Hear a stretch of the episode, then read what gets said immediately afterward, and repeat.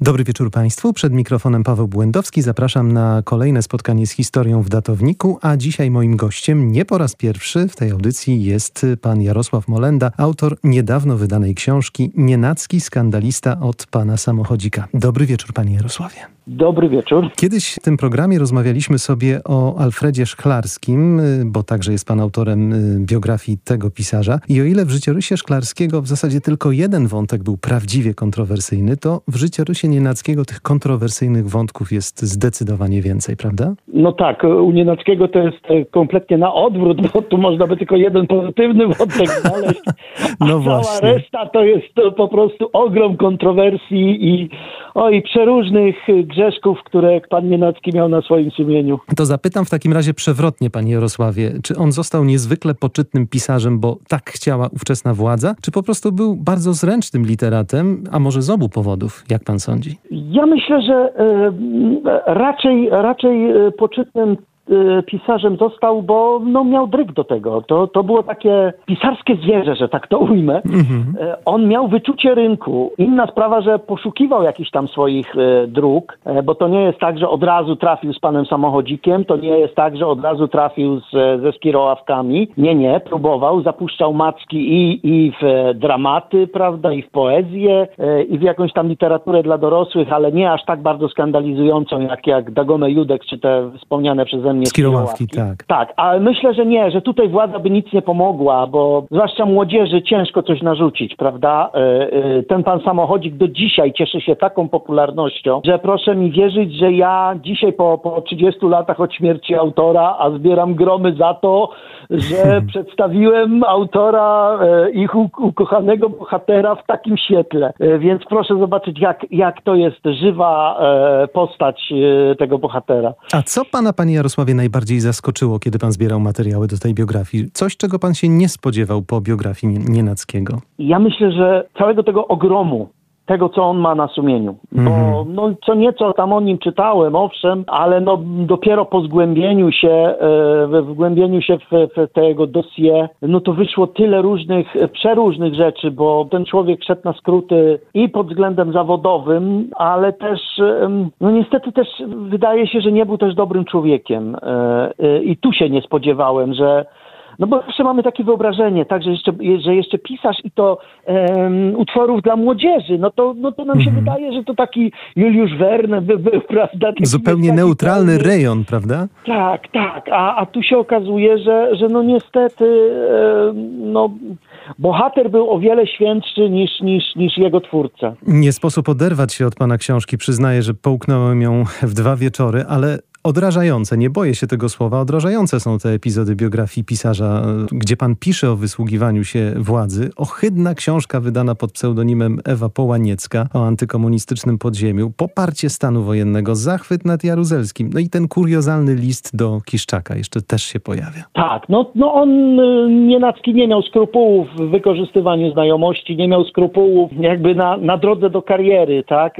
Bo, bo zaczynał już w latach pięćdziesiątych i oprócz tych artykułów, prawda, czy tych tekstów pisanych pod pseudonimem Ewa Połaniecka. To, tu też proszę zwrócić uwagę, że on sam chyba wiedział, jak to jest paskudne, bo, bo nawet, że tak powiem, płci się wyparł, tak? tak. E, bo, bo trzeba, nie wiem, czy państwo wiecie, no Nienacki to nie jest jego prawdziwe nazwisko, bo on się nazywał Nowicki, mm-hmm. tak naprawdę. Ale tutaj to, to już w ogóle chciał się jakby wyprzeć, aczkolwiek no, środowisko i tak e, dziennikarskie wiedziało, kto, kto za tymi tekstami e, stoi. Ale to nie tylko to, bo też w latach pięćdziesiątych on był już na wysługach, że tak powiem, władz partii.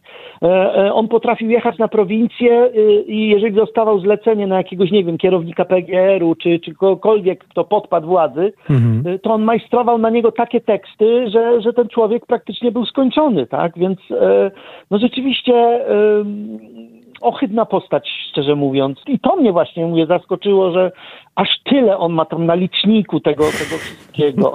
Czy on to wszystko pana zdaniem robił z czystego wyrachowania, z konformizmu, czy był trochę z przekonania komunistą, a może był nim tylko do pewnego momentu, kiedy został z Moskwy wygnany w dosyć niejasnych okolicznościach? Znaczy okoliczności to były... Są jasne, jasne w sumie, ma pan rację, tak. tak. Tak, jasne, bo tutaj wyszła kolejna jego słabość, czyli słabość do spódniczek, między innymi. No i też, no wtedy to jeszcze był młodziutki, bo on miał naście lat, że tak powiem, zbliżał się do dwudziestki, no i jeszcze, jeszcze nie był tak wyrachowany. E, więc jeszcze chlapnął, przepraszam za wyrażenie, tu i ówdzie pewne nierozsądne słowa, które tak. dotarły do uszu wielkiego brata, no i, i jego kariera, prawda, na studiach filmowych w Moskwie po czterech miesiącach skończyła się jednym wielkim wstydem i, i, i rejteradą do, do, do kraju. Ja myślę, że być może na początku, tak jak i chyba spora część Polaków, on uwierzył w ten system, uwierzył w komunizm, uwierzył w jakąś tam sprawiedliwość społeczną, no ale im dłużej to trwało, no to, no to chyba najgłupszemu by spadły łuski z oczu, prawda? Przypominam sobie fragment y, dziennika y, tysiąc dziewięćset pięćdziesiąty czwarty rok Tyrmanda, mhm. tak, który, który się naśmiewał, prawda, z literatów, którzy y, do lat osiemdziesiątych jeszcze y, szli w zaparte, że oni nic nie wiedzieli i tak dalej, a Tyrmand w swoim stylu, zresztą i za to go nie lubiano, y, naigrywał się, mówi, no tak, no prosty robotnik i prosta sprzedawczyni wiedzieli, co się święci, a elita intelektualna tego kraju nie widziała, tak? No, więc tutaj tak samo. Ja myślę, że, że być może Nienacki te pierwsze lata, no to jeszcze wierzył, jeszcze był ideowcem, a myślę, że z każdym rokiem, z każdą dekadą to jego wyrachowanie rosło yy, i potem to już był czysty konformizm, yy, czysty koniunkturalizm. No, zaprzedał się władzy, podpisał cyrograf z czerwonym diabłem, prawda? No i zbierał tego profity prawie do samego końca. Tak, bo jednocześnie to była i współpraca z Urzędem Bezpieczeństwa, ale także zapisał się do partii, kiedy to, to zapisywanie się do partii może nie było tak popularne jak we wcześniejszych latach, bo jeśli dobrze zapamiętałem, chyba w tysiąc dziewięćset sześćdziesiątym drugim roku, a więc już grubo po tej odwilży pięćdziesiątego szóstego roku. No tak, tak, ale to też w stylu Nienackiego było, bo jak ci wszyscy, którzy go um, prześladowali, to jest za duże słowo, tak, ale mówię, on podpadł tym, tym ideowcom, e, więc Więc on stwierdził bezczelnie, że jak oni teraz rzucili legitymacjami partyjnymi, to on wreszcie do takiej partii może należeć. I wtedy jakby na złość, na przekór im do tej partii wstąpił. No postawił na, na dobrego konia, trzeba przyznać, bo to jest początek jego sukcesów, tak? I cała, cała droga, prawie trzydzieści lat, to właściwie ma za plecami zawsze, zawsze albo właśnie służby bezpieczeństwa, albo, albo partię. To, co uderza, kiedy czytamy pana na książkę, to także niezachwiana wiara w jego własny talent. Te odwiedziny w domach pisarzy już po wydaniu pierwszej książki. On naprawdę był takim bufonem, czy po prostu uważał naprawdę siebie za geniusza? Ja myślę, że z jednej strony na pewno w siebie wierzył. I mhm. to mu trzeba przyznać. Na pewno miał yy, no, spore ego. E, aczkolwiek troszeczkę go rozumiem, no bo ja jestem teraz po tej stronie barykady. Autopromocja e, się liczy, oczywiście. Tak, tak. I ja sam też wiem, no bo jeżeli ja sam w siebie nie wierzę, to jak ja mam wydawcę przekonać do tego, że moja książka jest dobra, tak? Więc ja muszę przyjść z takim nastawieniem, że, te, że ta biografia Nienackiego tutaj, że tak powiem, nomen omen jest tak świetnie napisana, że proszę bardzo. No, więc ja troszeczkę Nienackiego rozumiem, że, że, że, że to ego trzeba mieć, no bo mówię, jak autor w siebie nie uwierzy, to kto w niego uwierzy? No najpierw musi autor uwierzyć. Ale ego, ego to on na pewno miał, ale z drugiej strony ja muszę panu powiedzieć, że ja mam taki niechętny szacunek do niego. Niechętny, a to bardzo ładne określenie teraz. Tak, niechętny, bo wciąż mam z tyłu głowy tam to, jakim on był człowiekiem, tak? Mhm. Ale szacunek mam do, do, do niego za, za ten warsztat jednak. Śledząc tę jego karierę, tak jak już wspomniałem, zaobserwowałem, że on nie szedł tak na oślep. Próbował, mm-hmm, próbował. Mm. Tu spróbował takiej powieści, tu spróbował nawet kryminału przecież. Nawet w teatrze także były podejmowane próby. Tak, tak, mm-hmm. tak, tak, tak. Więc kilka sztuk napisał. Ja mu muszę przyznać, że, że on się jednak do tych swoich książek przygotowywał. To będzie takie górnolotne określenie, naprawdę mm-hmm. na wyrost, ale to proszę tak wziąć tak w cudzysłowiu, ale tak. troszkę wyprzedzał swoje czasy, bo on i ze swoją pozycją, gdzie miał jakby wydawców państwowych, bo innych praktycznie nie było, za sobą, więc on nie musiał się martwić o ten marketing, o te, o te autopromocje, bo w tak. tamtych czasach to nie było mu potrzebne zupełnie. Tak, a nakłady były ogromne czasami. Tak, i tak książki schodziły, i tak książki schodziły, a te jego niektóre to już w ogóle to były bestsellery z kilkokrotnymi przebitkami na, na giełdach, więc on nie musiał tego robić, a mimo wszystko on taki, taki, taki miał troszeczkę amerykański sposób myślenia, co jak na ortodoksyjnego komunistę, jakim się, jakim się tytułował, to było dość dziwne, tak? Ale miał właśnie to, to, to credo takie, że nieważne jak mówią, byleby mówili. Wiele jego poczynań, tak mi się wydaje, to była taka e, autopromocja, autoreklama, e, autokreacja nawet, e, że, że część wywiadów e, raz mówił to, raz mówił tamto, w zależności od potrzeb, w zależności jak się troszeczkę czasy zmieniły, w zależności do jakiego pisma to, to było i tak dalej. E, więc naprawdę gość e, miał taką przemyślaną strategię tego, tego, co chciał robić, co chciał pisać, o czym. Ja na przykład jak znalazłem informację, że on dziennie pisał tylko powiedzmy godzinę, półtorej, dwie, to sobie pomyślałem o matko, jaki pracuś. Z ironią oczywiście, mm-hmm. tak, bo ja siedzę po dwanaście, Aha. żeby się wyrobić z terminami. A on godzinkę, dwie. I ja mówię, o, ale pracuś się znalazł. No potem sobie czytam właśnie, że a, potem sobie szedł na spacer, czy jechał na obiad do Iławy, potem wracał do domu, siadał, siadał sobie w fotelu i, i czytał. I, i kilka godzin czytał, tak, ale listy od czytelników. Mhm. Ja sobie znowu ironicznie pomyślałem, mówię, Boże, co za bufon, no, no, no narcyz, tak? A potem mówię, oj Molenda, chyba nie. Bo rzeczywiście on z tych listów wyciągał wnioski, jak trzeba pisać dla młodzieży, bo głównie młodzież do niego pisała, ale też nie, nie tylko oczywiście, tak?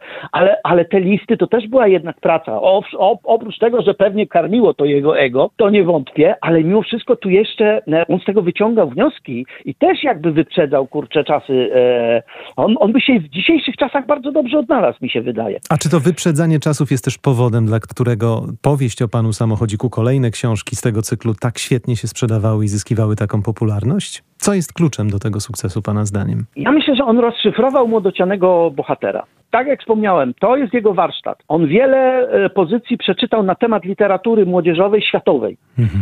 I on, e, jakby na to nie patrzeć, powielił jakiś schemat, tylko powielił w bardzo dobrym, e, że tak powiem, znaczeniu, dobudował cały ten P R L-owski anturaż, dodając, prawda, tutaj tę brykę z tymi, nie wiem, dwunastoma cylindroma, amfibie, czy, tak. czy ile tak, i amfibię, no tak, dodał właśnie taki cudowny, cudowny sprzęt, cudowną machinę. Kapitan Nemo miał swojego Nautiliusa, łódź podwodną, prawda, James Bond miał swoją brykę, no to, no to nasz swojski, prawda, muzealnik, poszukiwacz skarbów miał swój samochód, prawda, więc to są jakby ograne schematy, z drugiej strony sprawdzalne, bo, bo sam Nienacki zauważył, że po prostu mamy, mamy w literaturze i w, w, w takim myśleniu y, archetyp bohatera. I to jest wszystko powtarzalne. Kilku tysięcy lat dosłownie, bo, bo, bo i opowieści greckie, eposy mhm. babilońskie, to jest mniej więcej ta sama konstrukcja, tak? No tylko zmieniają się realia, dobudowywane są jakieś tam szczegóły danej epoki, ale, ale schemat jest jakby powielony, tak? I to jest patent, który się sprawdza. A jeśli chodzi o te późniejsze powieści, powieści dla dorosłych w obu tego słowa y, znaczeniu, to jak pan sądzi, czy to był jego taki y, sygnał dla świadka literackiego i publiczności? A co myśleliście, że tego nie potrafię? Też potrafię tak pisać i jeszcze będę miał wielkie nakłady i będę miał te książki, y, które będą wywoływały kontrowersje. Czy on to robił świadomie, czy po prostu tak mu wyszło, jeśli chodzi o chociażby Raz do roku w Skiroławkach? Ja myślę, że on chciał zaistnieć w tej literaturze poważnej, bo do dzisiaj literatury młodzieżowej nie traktuje się jako jakby poważnego odgałęzienia literatury, prawda? Mhm. Jednak gdzieś tam takie, takie lekkie przymrużenie oka jest, a no tutaj takie tam powiastki, nie? A on chciał zaistnieć jako poważny literat. I to, to była jego ambicja, to było jego marzenie. Jak mu wyszło? Wie pan co? Moje osobiste zdanie jest takie, że, że te Skiroławki to wcale nie jest taka zła powieść. Bo jak porównuję do współczesnych, że tak powiem, wydań powieści, gdzie golizna jest na pierwszym planie, to tam oprócz tej golizny właściwie nie ma nic. Ona nie ma uzasadnienia, A, prawda? Tak, tak. Tam jest, tam, tam to tło, w którym się to wszystko dzieje, jest tak miałkie, że, że to aż, aż, aż, nie wiem, dusza skrzypi, tak? A tutaj u tego Nienackiego to jednak są są fajnie zarysowane postaci, bo on był bardzo dobrym obserwatorem. Tam w tej książce to jest chyba połowa jego wioski, w której on mieszkał, sportretowana. Mhm. Mało tego, mamy tutaj przeciekawy, fajny folklor mazurski przecież. Ja się nawet dziwię, że nikt do tej pory nie zrobił serialu czy filmu z Kiroławki. Bo przecież to jest, to jest gotowy scenariusz, kurczę, na fajny, kasowy film. No byleby go tylko, prawda, właśnie tą, tą erotyką, tą golizną nie przesycić, tak? Tylko właśnie zrobić to w fajnych, w fajnych mazurskich klimatach. Do tego ten ciekawy folklor. To, to mogła być fajna, fajna opowieść, no ale to jest oczywiście tylko moje prywatne zdanie. A co do, co do Nienackiego, tak, to je, ta jego ambicja, żeby, żeby zaistnieć w tym świecie. A on, on, ja myślę, że on gdzieś tam miał takie lekkie skrzywienie co do, co do tej erotyki, bo i sam, no ja nie jestem żadnym doktorem, lekarzem, specjalistą, ale mm. tak bym gdzieś e, optował, czy on nie był jakimś seksholikiem albo, albo coś w tym stylu, bo naprawdę ten seks grał u niego dużą rolę w życiu. Ale on się tego seksu nie bał, tak? Bo on tam gdzieś czytał dzieła psychologów e, i tak dalej. I twierdził, że to też jest naturalne dla człowieka. I, i gdzieś chciał, chciał to wyeksponować. No a no, troszeczkę miał w sumie nie farta, no, że on mieszkał na prowincji, a, a Warszawka nie za bardzo go um, jakby akceptowała. No i, i stąd chuzia na juzia, czyli, czyli um, poszły konie po betonie i Nienacki niestety stał się takim kozłem ofiarnym naprawdę e, zmasowanej krytyki, ale moim zdaniem w sumie niezasłużonej, bo, bo rzeczywiście tak jak on się bronił, chwilę później wychodzi kompleks Portnoja, który dla mnie jest, szczerze mówiąc, obrzydliwy. Mm-hmm. więc, więc osobiście wolę nasze skiro, skiroławki, tak. Co tam jeszcze? Świat według Garpa przecież też. No, no wyszło kilka skandalizujących powieści, ale bo amerykańskie, no to my się zawsze amerykańskimi zachwycamy, nie wiadomo co. I nie patrzymy ale... już na tę wartość literacką. Tak, tak, to tak, prawda. No, tak szczerze mówiąc, no, no ja, ja bym dyskutował, czy to naprawdę niosło aż taką wartość literacką, jak, jak e, krytycy piali z zachwytu. Więc mówię, ja bym tutaj tego Nienackiego tak w był nie potępiał za, za tą erotykę. No na pewno chciał się wybić z tym, e, ale wie pan co, z jednej strony e, ja myślę, że mu się to udało, bo może nie ma poważania krytyków, e, znawców, literatury i tak mhm. dalej, ale jak pan pójdzie po ulicy i się spyta, no może nie tego najmłodszego pokolenia, ale gdzieś tam powiedzmy już tych, tych czterdziestolatków, pięćdziesięciolatków i tak dalej, powie pan Nienacki, to każdy, mówiąc slangiem młodzieżowym, zajarzy, o kogo chodzi, nie? Bo albo będzie ten porozumiewawczy uśmieszek, a, Skiroławki, tak. No, albo teraz, bo, bo, bo, bo pan Samochodzik odżył za sprawą Netflixa, mm-hmm. co prawda ekranizacja, no dobra, nie będziemy się tym opowiadać może, e, ale, ale ma ten facet swoje miejsce w literaturze, którego mu już nikt nie zabierze. I jednak osiągnął to, co chciał, bo ma to swoje miejsce. Czy pana zdaniem, panie Jarosławie, jego biografia przekreśla jego twórczość, czy powinniśmy traktować te dwie sprawy zupełnie osobno? Ja bym to rozdzielił. Ja bym to rozdzielił, bo no jakim był człowiekiem, to, to, to państwo sami możecie się przekonać. pięćset stron czytania naprawdę i mało stron pozytywnych na jego temat. To prawda. Ale ja bym rozdzielił jednak, bo odwalił kawał dobrej roboty z tymi pana samochodzikami. Ja się na nich wychowywałem. Co prawda akurat no, moim ulubionym autorem był jednak Alfredo Szklarski, ale jednak kilka powieści Nienackiego naprawdę lubiłem. Niesamowity dwór, Templariuszy. Ja na przykład teraz, jak pisałem książkę, to ja jeszcze trzy razy ten stary serial z Stanisławem Mikulskim obejrzałem. I powiem panu, to jest też, no majstersztyk to może jest za duże słowo, ale to jest tak porządna robota ten serial, naprawdę. Bo jest tam e, niesamowita dawka humoru, znakomite aktorstwo, mhm. e, fajne dialogi. Mało tego, tam są jeszcze takie, e, wie pan, mrugnięcia twórców do widza, bo, bo są nawiązania do poprzednich ról, zwłaszcza jednej, wiadomo. Wiadomo tak, której, tak. Tak, wiadomo której. Jest jedna scena, kiedy tam Behemot, czyli ta dziewczyna ukrywająca się pod tym pseudonimem, zbiega po takiej skarpie. No to jest kalka przecież sceny z, z Stawki Większej. Otwarcia stawki, tak. Tak, przecież jest Danuta Szaflarska i, i nawiązanie do Skarbu, więc proszę zobaczyć, jaka jest fajna gra jeszcze z widzem, tak? No, ja szczerze mówiąc, ja dopiero teraz ten serial tak naprawdę doceniłem, no ale inna sprawa, że wcześniej go oglądałem od, jako, jako pacholęcie, że tak powiem, czyli sporo lat temu, a teraz tak jako już, no bardzo, bardzo dorosły koń, wręcz już taki, no, na emeryturze, zwracałem